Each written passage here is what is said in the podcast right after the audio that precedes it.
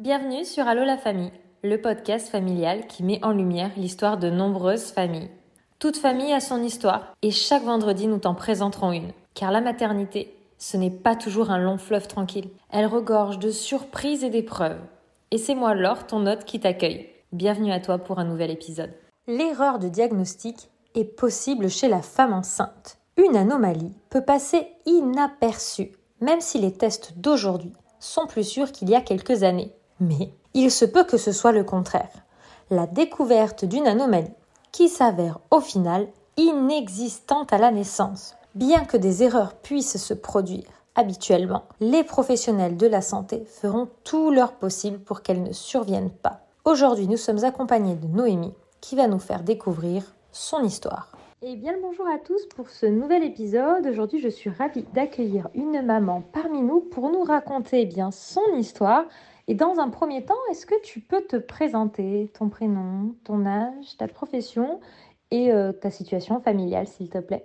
Bonjour Laure, euh, merci beaucoup de m'accueillir. Euh, je m'appelle Noémie, j'ai 27 ans. J'ai un petit garçon qui s'appelle Sandro et qui va bientôt avoir 3 ans. Je suis encore à l'école, donc je fais des études de graphisme. C'est ma dernière année, donc voilà, je jongle entre mon fils, enfin ma famille et l'école. Eh bien, bienvenue à toi alors Noémie et merci d'être là pour nous partager ton histoire. Alors j'adore commencer par les débuts comme à chaque épisode. Est-ce que tu peux me dire un petit peu vos débuts avec ton conjoint, euh, un petit votre histoire avant de décider eh bien, de fonder votre famille? Eh bien avec euh, mon conjoint, on s'est rencontrés en 2017 et quatre mois après, j'étais enceinte par surprise et donc on a décidé de garder notre bébé. Et il est arrivé euh, le jour de nos un an, tout pile. Oh, mais c'est un super cadeau que la vie vous a fait, devenir jeune parent en étant jeune couple. C'est pas trop dur le passage euh, de 2 à 3 euh, rapidement comme ça, ou au final ça a été une évidence quand tu as su que, que tu étais enceinte? Et que ton conjoint aussi, du coup, par la même occasion, a su que vous attendiez un enfant alors ça a été très naturel, ça a été une évidence, on s'est dit qu'on le gardait et pas du tout. Ça n'a pas été du tout difficile de passer de 2 à 3 si rapidement. Donc c'est vrai qu'on n'a pas pris le temps de profiter que tous les deux, mais finalement on sait pas vraiment, enfin on sait plus vraiment ce que c'est d'être à deux parce qu'on n'a pas vraiment été tous les deux. Et oui, du coup au final vous êtes très vite passé d'un couple à une famille et ça fait maintenant déjà plus de 3 ans, comme quoi le temps passe incroyablement vite. Alors là, pour cet épisode, on va revenir un petit peu en arrière et on va parler justement eh bien, de ta grossesse. Est-ce qu'un petit peu tu peux nous raconter les débuts, comment ça s'est passé? On va par exemple revenir naturellement vers le premier trimestre pour commencer? Alors euh, pour le premier trimestre, bon alors du coup on apprend euh, que je suis enceinte.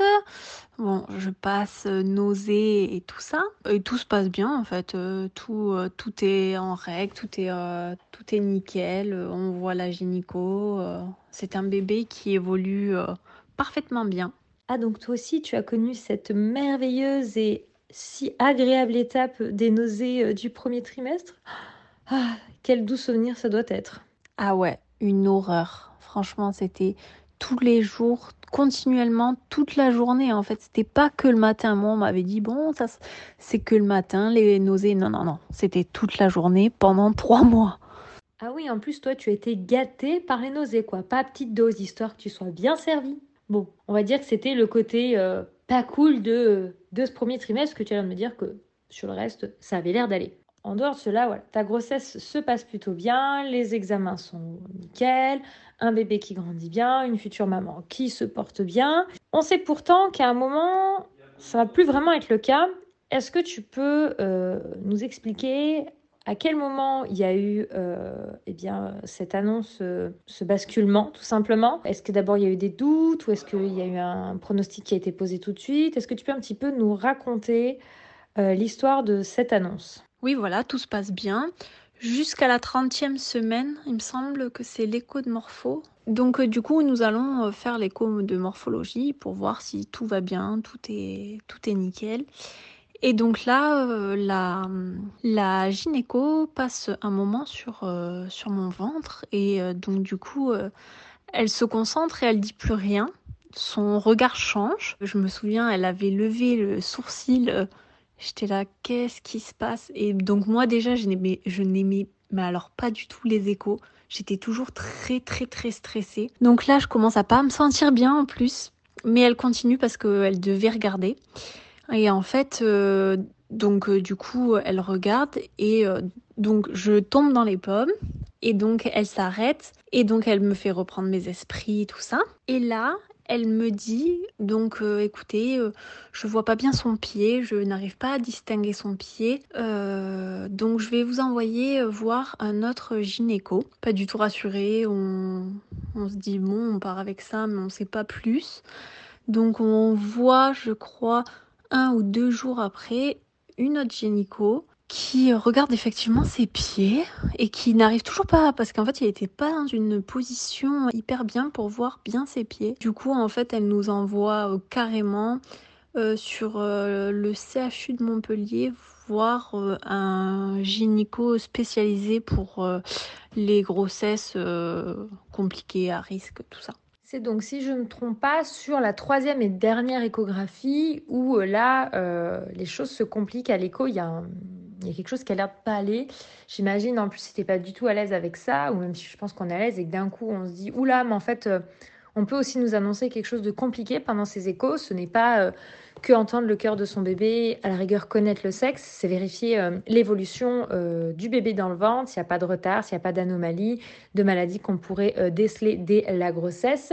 Et donc là, de ce que j'en comprends, ça serait plutôt axé sur ses pieds et donc peut-être une malformation ou autre. Est-ce qu'on te dit des mots, des termes, des suspicions ou est-ce qu'on reste uniquement sur euh, on ne voit pas madame, on va voir euh, auprès d'un autre collègue qui a peut-être des appareils plus adaptés ou autres pour observer et quel délai se passe entre euh, chaque rendez-vous? Parce que du coup j'imagine que c'est pas forcément dans l'heure voire même le même jour donc ça laisse le temps de se questionner. Eh bien, en fait, euh, cette gynéco, la dernière gynéco qu'on va voir, elle me dit qu'il y a peut-être une malformation, mais que voilà, elle n'a pas les instruments pour regarder euh, tout ça. Donc, euh, du coup, il se passe trois semaines avant le rendez-vous sur Montpellier, le gros rendez-vous avec le gynéco pour grossesse à risque. Donc là, on a le temps de se questionner, de dire mais qu'est-ce qui se passe? Là, je comprends qu'en fait, ma grossesse euh, parfaite n'est plus, en fait, plus du tout. Ah oui, quand même, trois semaines, c'est énorme. Ça laisse le temps de passer par tous ces états, la positive attitude en disant mais non, mais c'est peut-être le matériel, tout va bien. Et par se dire, mais mon enfant va avoir un problème au pied, il a peut-être pas de pied, il manque peut-être quelque chose. Est-ce qu'un jour il va pouvoir du coup marcher Est-ce qu'il va pouvoir s'intégrer à la société? Enfin, on doit se poser tout un tas de questions dans sa tête. Ça doit être terriblement long. Comment vous avez vécu ces trois semaines? Est-ce que vous avez...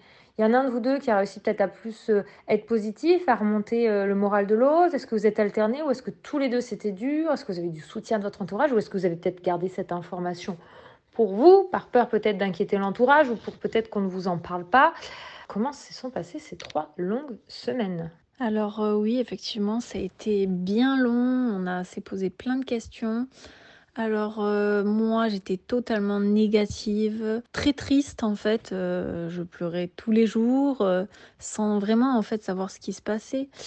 Et après, mon compagnon était plutôt positif, il me disait que tout allait bien, que tout allait aller bien parce que son tout allait bien pour le reste en fait, tout était nickel pour le reste. Donc Enfin, il n'y avait pas de soucis, euh, c'est-à-dire du cœur, euh, de tous les plus gros problèmes en fait. C'était que, on parlait que d'un pied en fait. On a eu le soutien de notre euh, famille proche, c'est-à-dire qu'on l'avait dit à nos parents, qui nous ont beaucoup soutenus. Après, on l'avait dit à nos amis, mais ça restait quand même assez flou pour nous. Donc voilà, on n'a pas alerté tout le monde non plus. On attendait de savoir vraiment ce qui en était. C'est super, du coup, c'est vraiment ton conjoint qui t'a permis de relativiser. Effectivement, euh, c'est pas le cœur, euh, on, parle d'un pied, donc euh, le pronostic vital de ton enfant n'était pas engagé. Donc ça doit être quand même, oui, il a raison, c'est un soulagement au final de se dire qu'il y a sans doute peut-être quelque chose, mais on va pas perdre, euh, en tout cas, on n'a pas l'air de nous dire qu'on va perdre notre bébé. Et c'est super d'avoir pu avoir aussi eh bien l'entourage euh, et de vos parents surtout qui étaient là pour, euh, pour vous soutenir. Du coup, les trois semaines passent, ce rendez-vous arrive. Qu'est-ce que ça donne? Est-ce qu'on vous rassure en vous disant tout va bien, les échos d'avant, on n'a pas bien vu, etc. Ou est-ce qu'il y a quelque chose qui s'annonce finalement? Donc voilà, on arrive euh, à ce jour tant attendu. Donc à savoir qu'on n'habite pas du tout sur Montpellier, on habite à une heure et demie, donc on fait la route, on va là-bas et donc on arrive et donc le gynéco regarde et il me dit effectivement, euh, voilà, il y a les pieds, voilà, c'est les deux en plus parce qu'on nous en avait dit qu'un, donc là c'est les deux, donc on, s'effondre encore plus. On se dit bon ben voilà, il y a encore les deux, c'est les deux en plus. Et euh, donc en fait euh, c'est des pieds beaux. Il nous dit que c'est des pieds beaux, que c'est en fait c'est des pieds qui sont retournés euh, vers l'intérieur. Ils sont pas droits comme nous tous, ils sont retournés vers l'intérieur.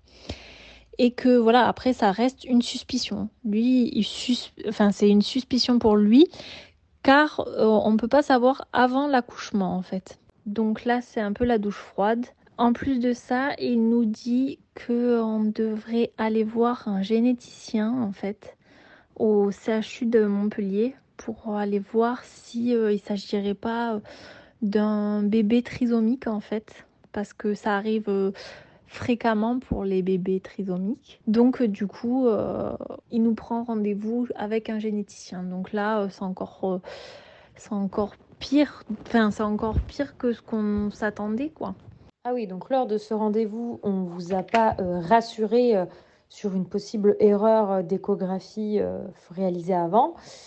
là, on vous dit qu'il y a quelque chose qui ne va pas et qu'il faut même pousser les examens plus loin. J'imagine le choc euh, pour vous.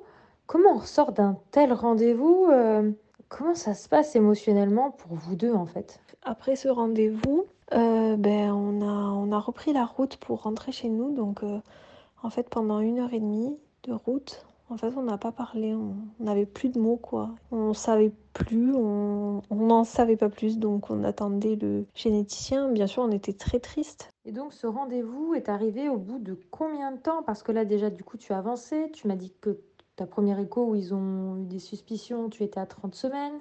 Il s'est passé 3 semaines, donc 33. Mine de rien, ça t'approche aussi petit à petit euh, de ton terme. Est-ce que tu as eu le temps d'aller à ce rendez-vous? Combien de temps après euh, cette échographie euh, a-t-il eu lieu? Donc après ce rendez-vous, il fait passer euh, tout mon dossier à ma gynéco qui me suit dans ma ville et elle me rappelle le lendemain. Elle avait déjà pris rendez-vous chez le généticien et chez un docteur pour tout ce qui est pied beau en fait. Donc ces deux rendez-vous ont lieu dans la même journée et c'est deux jours après, il me semble. Bon, au moins cette fois, ils vous ont moins fait attendre. Enfin, le rendez-vous était beaucoup moins espacé. Qu'est-ce qu'ont donné ces deux euh, rendez-vous? Donc euh, le premier rendez-vous c'était avec le généticien. Euh, donc du coup il remonte à nos ancêtres, c'est-à-dire il nous demande si on a eu des cas de trisomie, si on a eu des cas de beaux du coup. Il nous explique un peu comment ça marche, tous les chromosomes et tout ça.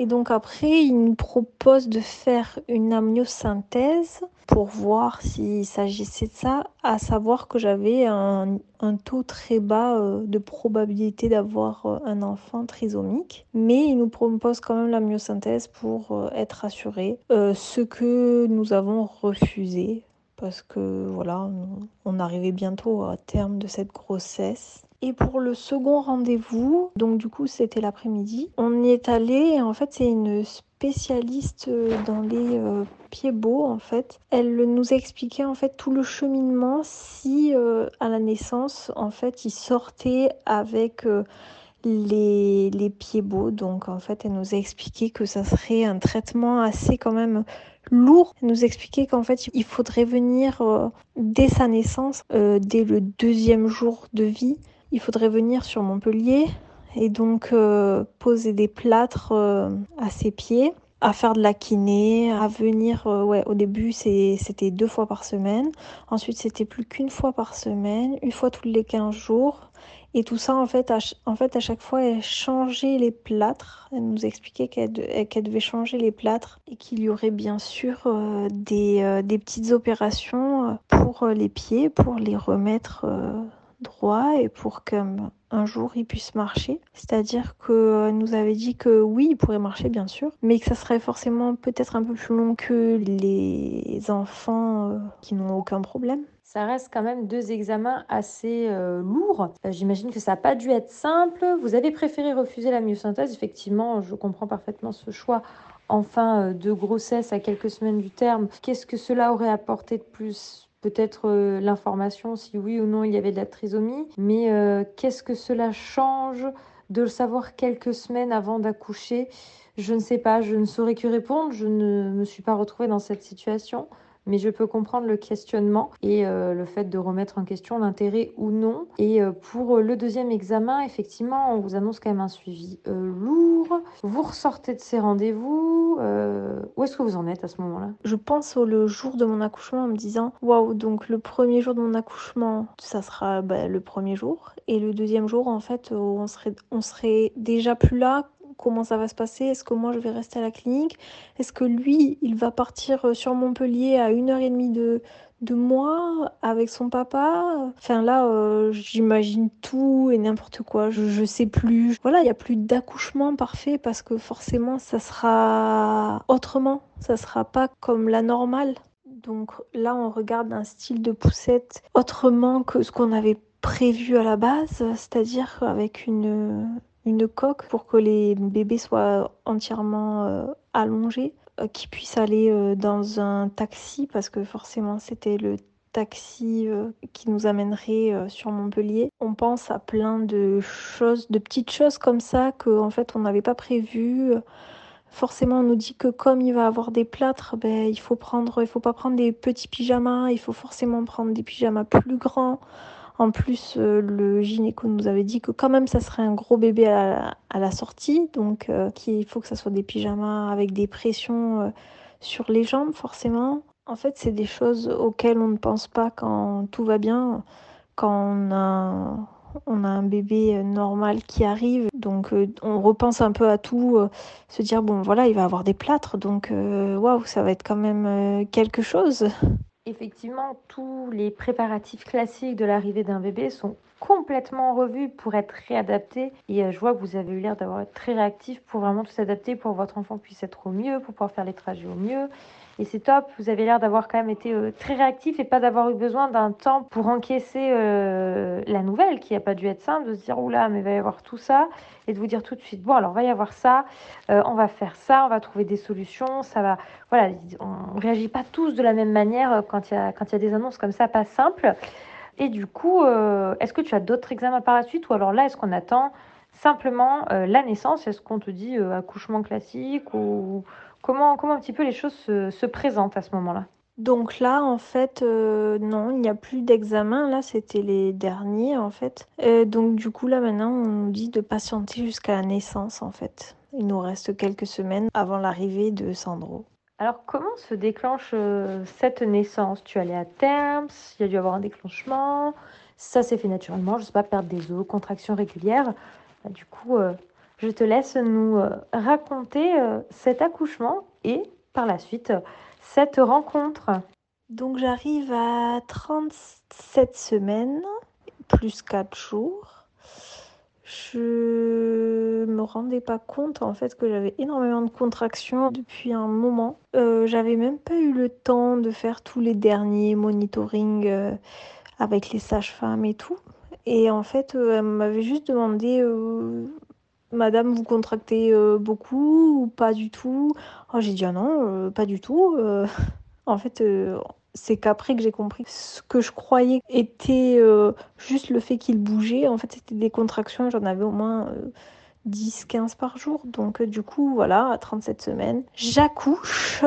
Et donc, du coup, comment ça se passe? Ben, En fait, je perds les os à 9h du matin. Donc, on se rend à la clinique. Et là, on nous dit que voilà, c'est bien la perte des os. Et donc, euh, du coup, le travail commence tout doucement. Et donc, euh, du coup, après, ils ont notre dossier. Donc, ils savent qu'il y a ça derrière. Dans la salle d'accouchement, j'avais bien précisé que voilà, je voulais pas qu'on m'enlève mon bébé euh, parce que voilà, il avait les pieds euh, beaux. Ce qui était déjà arrivé à une personne que, avec qui j'avais pu parler euh, quand j'ai appris ça, qui lui avait été enlevé direct pour pas choquer les parents. J'avais bien précisé que voilà, notre bébé allait naître avec les pieds beaux. En fait, ce jour-là, c'était, on n'y pensait même plus. En fait, on était dans l'attente, dans l'euphorie de cette journée euh, si, si, belle, quoi. Donc, euh, j'ai dit, voilà, il va naître comme ça et, euh, et c'est pas grave. Enfin, laissez-nous-le. Mais la peau, ça devait être tellement traumatisant, j'imagine. Et oui, c'est la naissance, c'est ton enfant, il est comme il est, et tu as juste envie de le découvrir, de l'avoir enfin dans tes bras après toute cette longue attente.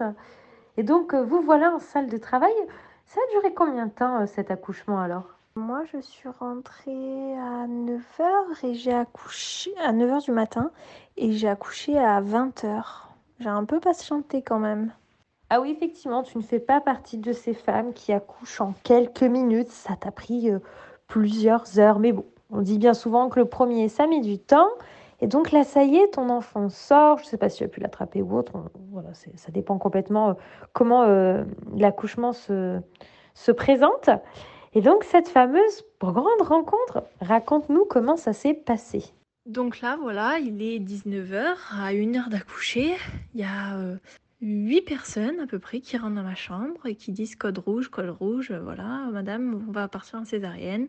Le cœur de votre bébé a ralenti euh, ou s'est arrêté, je sais plus. Et donc, euh, du coup, on doit partir directement en césarienne pour vous ouvrir et l'enlever le plus rapidement possible. Il supporte plus les contractions. Donc là, nous voilà partis, euh, enfin, me voilà partie en césarienne, du coup, parce que mon, compagnon n'a pas pu assister. Donc, je suis partie et euh, franchement, au début, pas bon moment du tout pour moi, parce que je pensais que c'était comme dans Baby Boom où il y avait des, infirmières avec nous et nous, en fait, je suis restée seule derrière ce chant en fait euh, en attendant mon bébé. Donc là, c'est le moment où ben, je l'entends pleurer de suite en fait. Euh, tout va bien, on vient me l'apporter, je lui fais un bisou. Et euh, là, forcément, bon, il peut pas rester dans la salle de césarienne, donc il part directement faire les premiers soins. Et donc là, je pense plus du tout, mais alors plus du tout à ses pieds, quoi. C'était vraiment disparu de ma tête. Du coup, ce qu'elles ont fait, les sages-femmes, comme je tremblé en fait que j'avais peur de tout ça. Elles m'ont ramené mon bébé euh, dans la couveuse euh, juste à côté de moi, le temps qu'en fait il me recoule. Et donc euh, du coup, j'ai pu l'admirer, le contempler, le regarder. Et c'est à ce moment-là que j'ai repensé à ce pied. Quand j'ai vu ses pieds qui étaient totalement en train de se toucher en fait. Vous pouvez faire bravo avec ses pieds, je sais pas comment dire, mais pour avoir une image un peu. Et c'est là à ce moment-là que je me suis dit ah oui c'est vrai qu'il a ses pieds, mais c'était totalement, je pense c'est plus du tout à ça. Ah oui, donc finalement, grand rebondissement euh, pour cet accouchement. Césarienne d'urgence, ça fait toujours peur, surtout s'ils arrivent en disant code rouge, le cœur de bébé va pas. Tout de suite là, tu t'inquiètes pour ton enfant. Tu te remets peut-être des fois même en question. Ça doit pas être évident, en plus tu n'as pas pu avoir ton, ton conjoint ni personne pour, pour être auprès de toi au niveau de ton visage. Ça n'a vraiment pas dû être évident. Par contre, c'est vraiment super que l'équipe ait pu euh, ramener euh, bébé auprès de toi et que tu puisses l'admirer. Et donc, ses pieds, tu me dis qu'il pouvait faire bravo. Donc, il avait, euh, comme euh, il avait euh, suggéré au vu des examens, les pieds beaux ou des pieds tout à fait classiques à ce moment-là. En fait, il se touchait les dessous de pieds l'un contre l'autre, en fait. Donc voilà, c'est là à ce moment-là, bon, ben, je me dis voilà, il a bien les pieds beaux, hein, c'est une réalité, mais mais voilà, après ça me, je savais ce qu'on allait endurer, enfin que ça allait être forcément un peu compliqué, mais je m'en fichais parce qu'il était là et que, et que voilà, on pense pas forcément à ça euh, lors de l'accouchement. En termes médicaux, en fait, j'en ai pas parlé, mais ça s'appelle des pieds varus équins. S'il y en a qui veulent rechercher, euh, alors du coup, j'imagine qu'après bébé a eu ses premiers soins, que papa a pu rencontrer bébé, que tu as pu au bout de quelques temps remonter en chambre. Comment se passent ces premiers moments à trois du coup? Donc euh, pour la césarienne, normalement, il y avait à rester en salle de réveil, je crois, pendant deux heures, un truc comme ça. Et en fait, comme personne d'autre a couché, à ce moment-là, elle m'a dit, madame, on va vous remettre en salle de naissance. Donc en fait, je retourne immédiatement en salle de naissance et je fais pas de salle de réveil. Et donc du coup, première rencontre, bah, tous les trois, j'essaie de le mettre au sein. Et à ce moment-là, en fait, je ne savais pas, c'est que mon conjoint avait parlé avec, euh, avec les sages-femmes qui se sont occupées des premiers soins et elles ont dit voilà monsieur euh, je pense que euh, votre bébé enfin on sait pas on n'est pas assez calé sur ça mais on voilà on voit on ses pieds qui sont mobiles et qui se remettent bien droit mais bon en fait vous devez quand même attendre le kiné donc un kiné va passer demain pour voir euh, votre bébé euh, et euh, il vous donnera le résultat final en fait parce que nous, nous on n'est pas assez calé sur ça pour vous dire quoi que ce soit. Du coup, vous passez les 24 premières heures. Tu me dis que tu essaies de mettre bébé au sein. Est-ce que ça s'est plutôt pas trop mal passé ces débuts d'allaitement, pas trop compliqué? Alors première mise au sein, non, tout s'est très bien passé. Enfin après, voilà, on, on galère toujours un peu. C'est le début, c'est le premier, donc on ne sait pas trop. On sait pas trop comment le mettre, mais euh, après on m'avait parlé de la montée de lait qui faisait très mal et tout ça. En fait, je n'ai pas eu euh, de mal pendant la montée de lait, j'ai eu juste très chaud, donc euh, nickel pour ça, nickel. Ah, c'est super alors, bon bah tant mieux. Et du coup, votre kiné vient vous voir le lendemain. Comment se passe ce rendez-vous? Donc le kiné arrive, il regarde ses pieds dans tous les sens, il les bouge dans tous les sens et il nous dit voilà, euh, les pieds beaux en fait, c'est euh, le fait que le pied ne bouge pas, qui reste complètement mobile euh, en dedans. Et donc là en fait, il nous dit voilà, vous voyez votre fils, il a les pieds qui bougent très bien, très très bien, ils sont très hyper maniables donc en fait voilà, votre fils n'a pas donc pas les pieds beaux. Et donc, euh, il y aura juste euh, à faire un peu de rééducation pour qu'il remette ses pieds droits. C'est-à-dire qu'on devait euh, passer notre doigt sur du bas du talon jusqu'à son petit doigt de pied. Et ça lui faisait en fait remettre ses pieds tout seul. Il nous avait dit donc qu'à chaque couche, à chaque fois qu'on changeait la couche, il fallait faire ça à ses deux petits pieds pendant un petit moment. Donc c'est ce qu'on a fait. Du coup, tout ce que vous étiez imaginé, le matériel que vous avez regardé pour faire les trajets, l'organisation, tout ça en un claquement de doigts, et bien finalement, c'était pas les pieds beaux. J'imagine que ça a été euh, un soulagement. Alors oui, c'était un énorme soulagement. On, était tellement heureux de ne pas avoir tout ça pour lui, pour nous. Euh, à savoir que quand je suis partie en césarienne, je stressais encore plus parce que je me suis dit, bon ben là, euh, c'est mort quoi.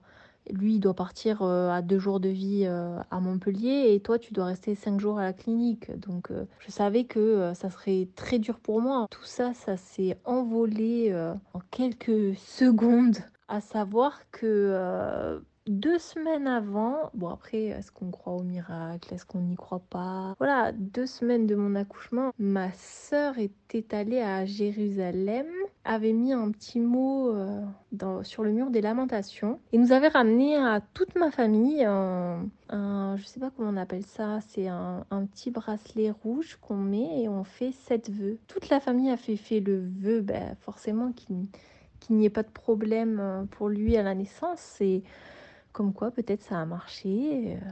Et donc, du coup, finalement, on nous avait dit que il ne marcherait pas avant au moins ces 20 mois ou je me souviens pas exactement, mais c'était vachement plus long que prévu en fait. Il nous avait dit que forcément ça serait plus long que prévu, ça serait plus long que tout le monde.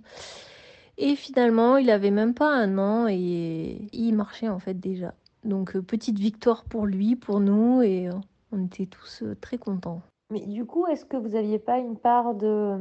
Après le soulagement, la joie, vous dire, mais quand même, on nous avait annoncé ça, euh, euh, comment ils ont pu se tromper, en fait? Est-ce que ça, vous vous êtes pas posé la question de euh, comment ont-ils pu se tromper? Est-ce que vous n'avez pas cherché à revoir les, les médecins pour faire un peu le point avec eux là-dessus?